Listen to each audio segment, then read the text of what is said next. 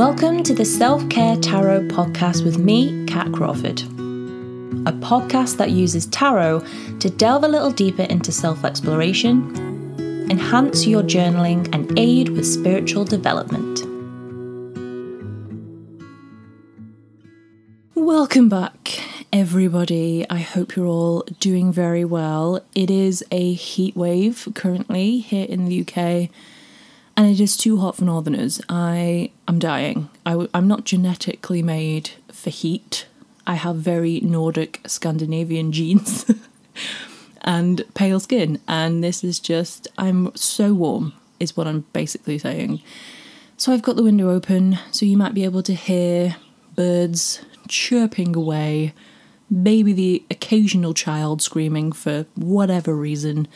Um, I live across the way from a school. I don't just, you know, hear children screaming for no reason. It took me a second or two this week to try and think about what I wanted to talk about. And usually I choose a topic first and then I pick a tarot card to help us through whatever topic I kind of feel like I need to talk about. But this week I thought I would choose to be led by the card instead of a particular subject.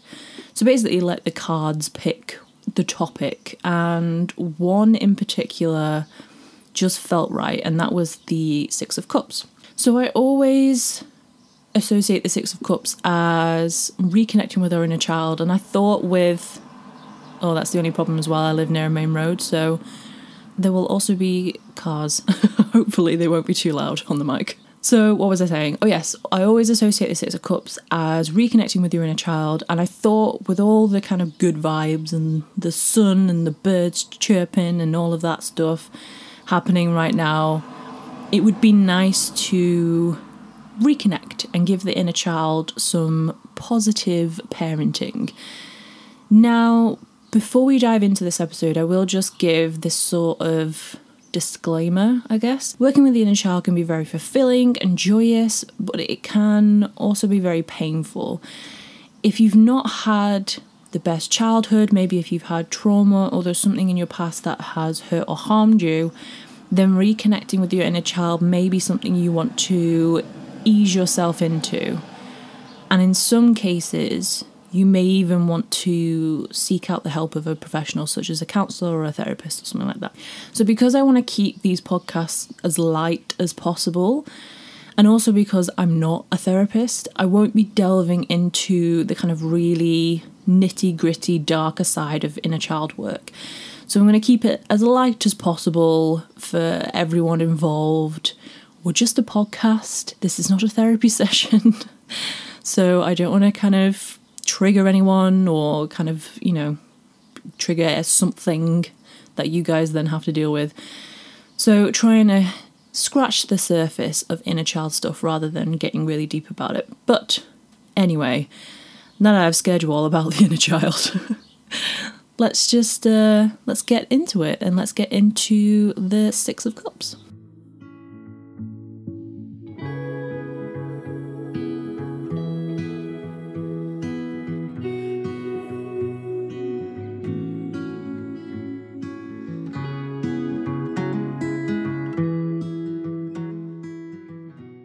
The Six of Cups is a card that often asks us to look back on our past with kind of kinder eyes. We don't want to judge too much. We're kind of just reminiscing rather than judging what's gone before. And we're often so harsh on our past selves, thinking like, oh, we didn't do this, or why didn't we do this, or why didn't we say this, or I could have done this better, or whatever it is. But the Six of Cups wants us to see the positives, the things that brought us joy and really made life fun and something that we remember fondly, not necessarily negatively. And I tend to read this card as a card of the inner child, basically asking you to connect with that inner child and see what they they need. Like I said in the intro, if you suffered neglect or trauma in childhood, connecting with your inner child can be quite a sensitive issue. But more often than not, that's when you'll get the most out of this kind of reconnection that's happening. The Six of Cups, when it comes up in a reading, can often remind us that even though we are an adult with adult problems and responsibilities, we didn't always see the world through the eyes of those responsibilities with that context, with that kind of perspective. When we were children, we saw everything with more wonder. We didn't take ourselves too seriously and we engaged wholeheartedly with the world around us. And as we age, we tend to lose touch with that a lot of the time. So we become less present because we're always thinking about the past or we're planning for the future or it, we're not as present as we should be when we're an adult. So, reconnecting with the energy of the Six of Cups can be extremely powerful when we need to feel more connected with our own life or when we need to realign our lifestyle to accommodate more joy and wonder as an adult. And even though your interests and your hobbies may have changed over time, going back to something you did as a child can get those kind of synapses firing that may have lain dormant for way too long. So it unlocks that childlike excitement and presence and mindfulness for life that so many of us need to get back to. And if we look on the Rider Waite card imagery, there is the image of two children, and I think it's the only card where we see children as the main protagonists of the card's story. We have like a baby on the sun, but majority of the minor arcana is really focused on adults and adult problems, and the Six of Cups is very uh, unique in that that it focuses on children, which is often why we tend to associate with the inner child. And those two children are in their own world, undisturbed by adult influence, and just enjoying the cups that they have surrounding them. And we can see that each cup is filled with lots of like greenery and pure white flowers to kind of symbolize the innocence we all have in early childhood. They're not looking to collect more cups, as we see, for example, in the Four of Cups, where we're kind of being gifted that extra cup, but we're not really seeing it. And they're not trying to cover many different kind of cups as we see in the Seven of Cups. They're kind of enjoying what they have to its fullest potential. They're not wanting or they don't feel any lack. They're just happy to have what they have. They're truly 100% present and grateful. As you'll all know by now, if you are a regular listener to this podcast, or at least you have listened to a few of these episodes, I love me some psychology, and the inner child often occurs within analytic, analytical and popular psychology it represents someone's childlike aspect, so the part of themselves that is still connected with very early youth, those early stages of kind of learning and things like that. And quite often it is described as um, a sub personality, which is a personality that we all have that can often appear as like a coping mechanism. So I think, I mean, I'm not actually, I was going to go into like psychological stuff, but I don't know whether this is true, whether that kind of sub personality theory is the same as people who have multiple personality syndrome, where they kind of create a personality in order to distance themselves from something and be able to cope better with something. So your inner child is kind of a little bit like that, but I don't want to say it definitely is because, again, not a professionally trained PhD psychologist. But once again, we end up coming back to Carl Jung, the psychologist that I seem to run into whenever I'm researching the link between psychology and the tarot. Always comes back to Carl Jung. It's his original concept of a divine child archetype that we often work with in all the cards that link to the inner child because there are a few. It's not just the Six of Cups. We've also got cards like the Sun and Ten of Cups and Ten of Pentacles. So we can find the inner child in other tarot cards. It's just that the Six of Cups really embodies that divine child archetype that we're really focusing on. So, when we talk about the inner child, within the context of tarot specifically, we're talking about the child we were in our youth and reconnecting with who that person was, what they loved, what brought them joy, what caused them trauma, what scared them, etc. etc. So, for example, I did some inner child work recently and I realized I hate water, which sounds ridiculous because, like, who hates water? But it was always. I don't know whether I would say an irrational fear, but I guess it was. It wasn't like a debilitating fear but I got well and truly acquainted with it when I was in New Zealand because for some reason, whatever it is, New Zealanders just love putting you on a boat. I was just constantly forever on a boat, whether it was a speedboat or a ferry or a, like sailing, but just always on boats. But I realized that there were at least four instances between the age of like two and maybe 10 years old where I very nearly drowned and then there was another instance in my early teens, again, where I very nearly drowned. So once was in the sea, that was when I was really young, twice in two different ponds, and twice in pools when I was on holiday. So, as you can see, I wasn't a very good around bodies of water. And the worst part was, I could swim. It wasn't like I couldn't swim and I was like nearly drowning. I, I could swim. I had like my 50 meters and all of that kind of swimming badge stuff. I just clearly chose not to try when it mattered most. As a child, I was like, I know I can swim, but why would I need to? So, yeah, I nearly drowned, drowned a couple of times.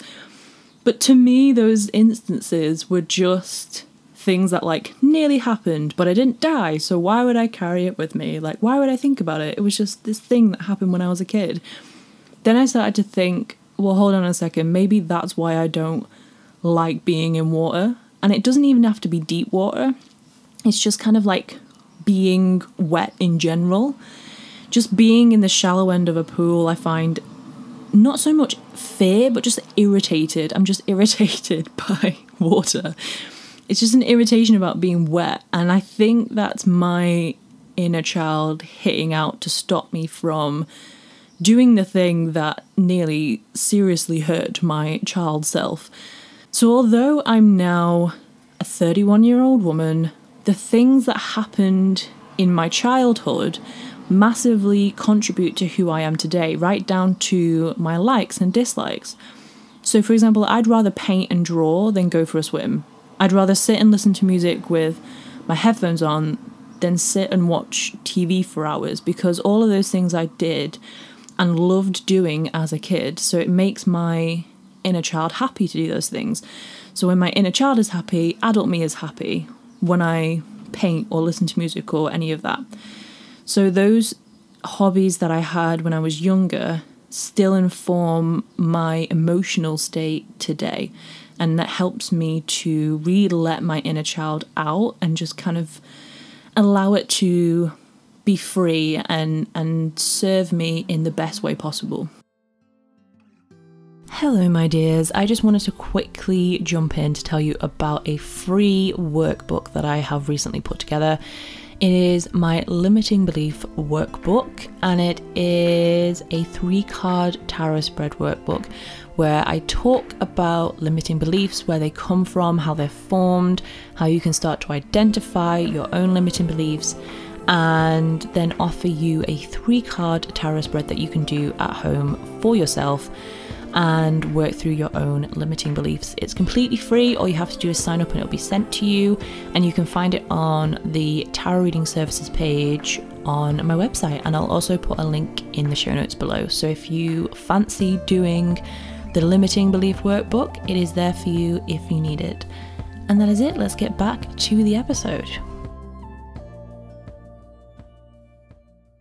So, ignoring or pushing your inner child away or leaving it unchecked, we can often see anxieties like perfectionism and also fear popping up in certain situations. So, just like I was talking about before, with me and kind of water and my inner child saying, like, nope, I don't like being in this situation. I'm going to make you annoyed about this so that you move away from here and do something else. Now that I know that the fear and annoyance I get when I'm in pools or oceans is my inner child having a little tantrum, I can listen to it, comfort it, and kind of soothe its its worries. So for this situation, I don't really have any desire to be a swimmer or swim in the ocean. I just prefer to do other things, and that's completely fine. I don't feel like I need to force myself to get over this. I just feel like, okay, that's just a part of who I am, that's part of my personality, it's part of my likes and dislikes and interests. And sometimes we see fears as something to conquer, but sometimes we're just allowed to be like, look, I don't want to do that, and it's okay. It's when that fear or anxiety becomes debilitating or it gets in the way of normal life or things that we really want to achieve that we'll need to have a more serious conversation with our inner child. So, when thinking about your inner child and understanding how it's popping up in your everyday life, think about how child you would react in the situations that you are currently in. So, if you think I would have a complete meltdown right now, and you can feel that discomfort and unease in your adult body, then it's highly likely that your inner child is coming up and coming out and kind of taking control. Your inner child's entire world is the world that exists within you, which means it only has the beliefs that you have formed to make sense of the, the external world. So, for example, if that doesn't make much sense, because sometimes I write stuff down and I read it back and I'm like, I don't know what that means. So, for example, say you've been approached to work on an amazing project.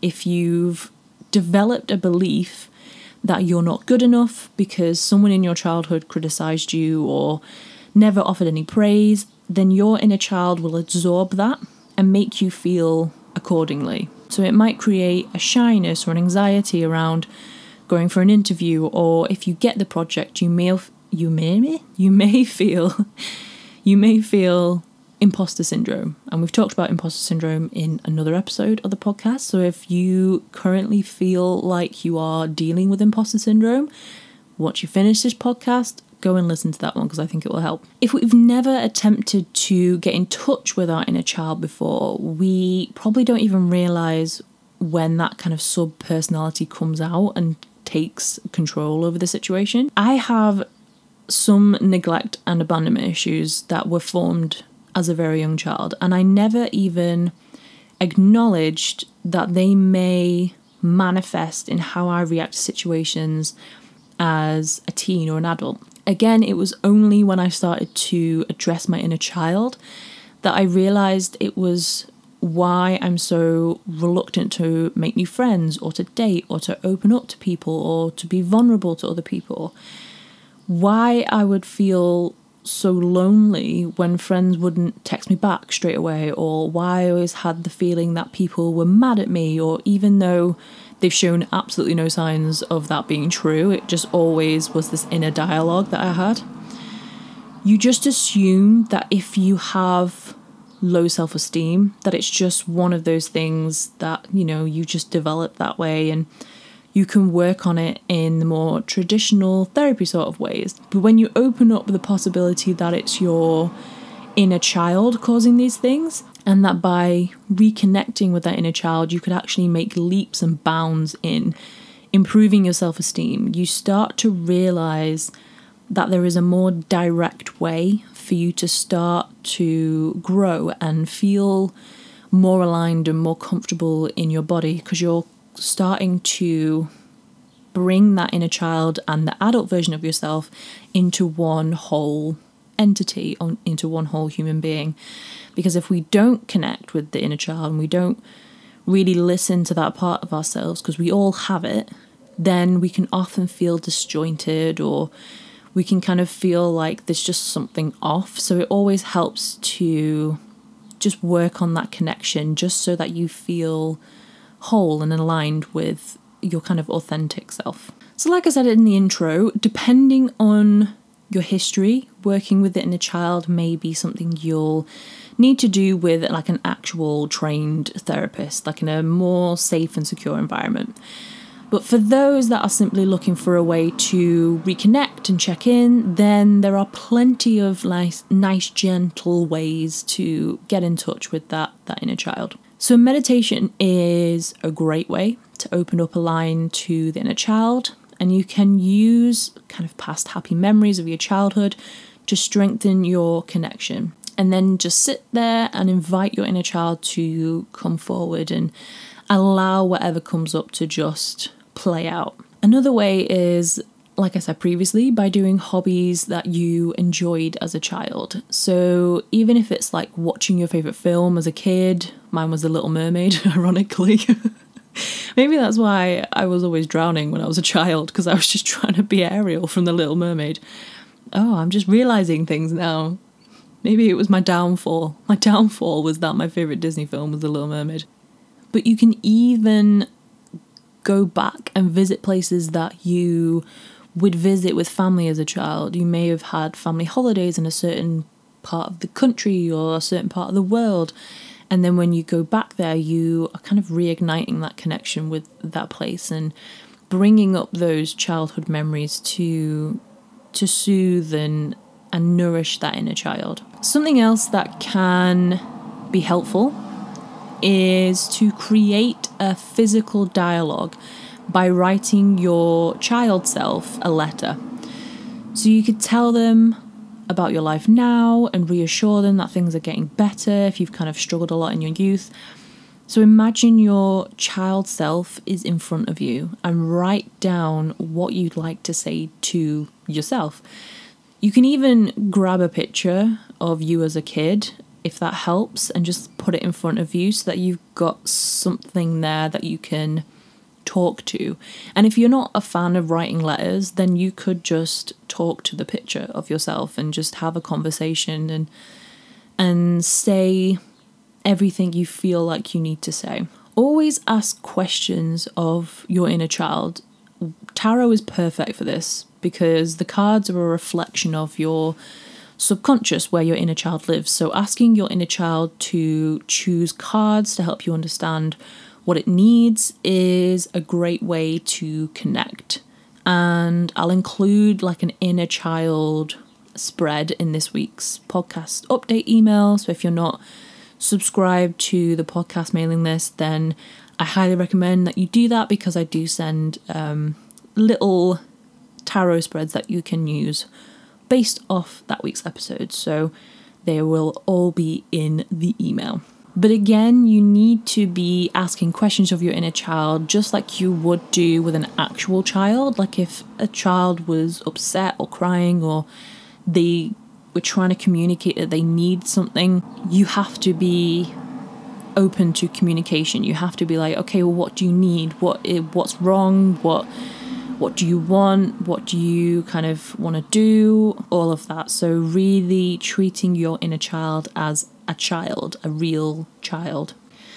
And in a similar vein to the letter writing thing, you can also write a journal as your child self, getting all the things you loved and loathed as a kid out and just onto a page. When I was a kid, I kept a lot of diaries when I was usually when I was an early teen.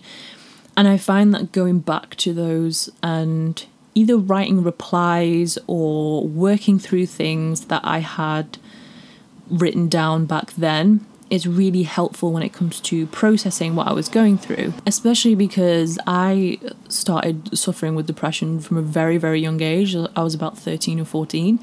So a lot of the diaries that I have from back then are quite, I don't want to say dark, but they're not fantastic. But it really helps to just go back over and read that and then maybe write something down that is a response to what I've written or really talking to that person that wrote that journal entry. Sometimes, as well, it can be good to see the problems of your child through adult eyes. This can help you reassure your inner child and, and parent that inner child in a way that can bring a lot of calm and soothe any fears or anxieties that the, the inner child may bring up. So, if you ever hear about reparenting or parenting your inner child, you're basically taking on the role of a parent for your younger self. So you could be offering yourself the care and attention that maybe you didn't get as a child, or you're imparting parent, parental wisdom, that was hard to say, around childhood worries, or even allowing your inner child to experience happiness or joy that was not open to you back then, but it is now. Right, we've made it to the journal prompts. And again, I don't want to make this too heavy so we're going to work on simply connecting with that inner child. So then we can then see what it needs and then you guys can go on to address how to meet those needs later on. So again this week we are working with four prompts. So I'll just get going. Again, all the prompts are both in the weekly email and they are also in the show notes. So they're always written down somewhere for you if you need to refer back to them or you want to come back to them at a later stage. So, prompt one. What did you absolutely love doing as a child, and when was the last time you did it? Write down five things that brought you joy as a kid. Prompt two. What were you afraid of as a child, and are you still afraid of those things? It might also help to, for this one, maybe write down why you were afraid of them maybe you know, maybe you don't know, but if you do know why you maybe had that fear as a child, it might help to just write that down and make a note of it. Prompt three if you could go back in time and give your child self anything, so it could be something physical, something emotional, a gift, a bit of advice, literally anything. What would it be and why would you give that to your child self? Prompt four Is there anything from your childhood that you are still holding on to? So, something you haven't forgiven or something you feel like you haven't been able to move on from. So, like I said, these prompts are literally just to get you to start thinking about what's going on with your inner child and reconnecting you with who you were in your very early life. From here, you can then start creating new habits or seeking out support to start healing any past wounds or work through blocks your inner child may be throwing your way to keep you feeling safe and comfortable. The inner child is one of those topics where you can just scratch the surface or you can take a complete deep dive into kind of the murky world of childhood trauma. I'm in no way qualified to do the latter. I'm not qualified to take you into that childhood trauma or whatever it is. But if you have worked through all the journal prompts and you feel like your inner child is a big culprit in any issues you're currently facing, then I highly recommend looking into inner child healing in more detail and maybe ser- searching out and seeking out somebody who is kind of specialised in inner child healing. So I did some quick research um, for this episode, and there were a couple of books that came up that could be great to check out if you feel the need to do more inner child work. Um, and I won't list them all right now, but I will include them in the show notes for you so that you can take a look as well if you need to do any any more reading from this point on. So that's it for another episode. Don't forget to sign up for the Self Care Tarot podcast mailing list to get regular weekly updates straight to your inbox. There's a link in the show notes for you if you want to join our little community. But yeah, I hope you guys enjoyed this little podcast about inner child, about the Six of Cups, what it can bring up.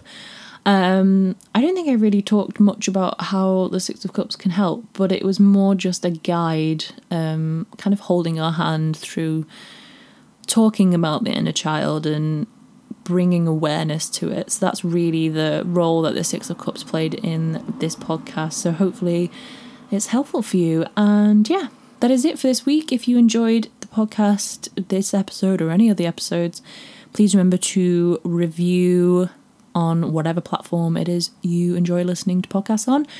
Um, yeah, leave me a rating. That would be lovely because I like to read them and uh, hear what you guys think about the podcast. So that's it for now, guys. Have a lovely week, and I will speak to you very soon. Bye, guys.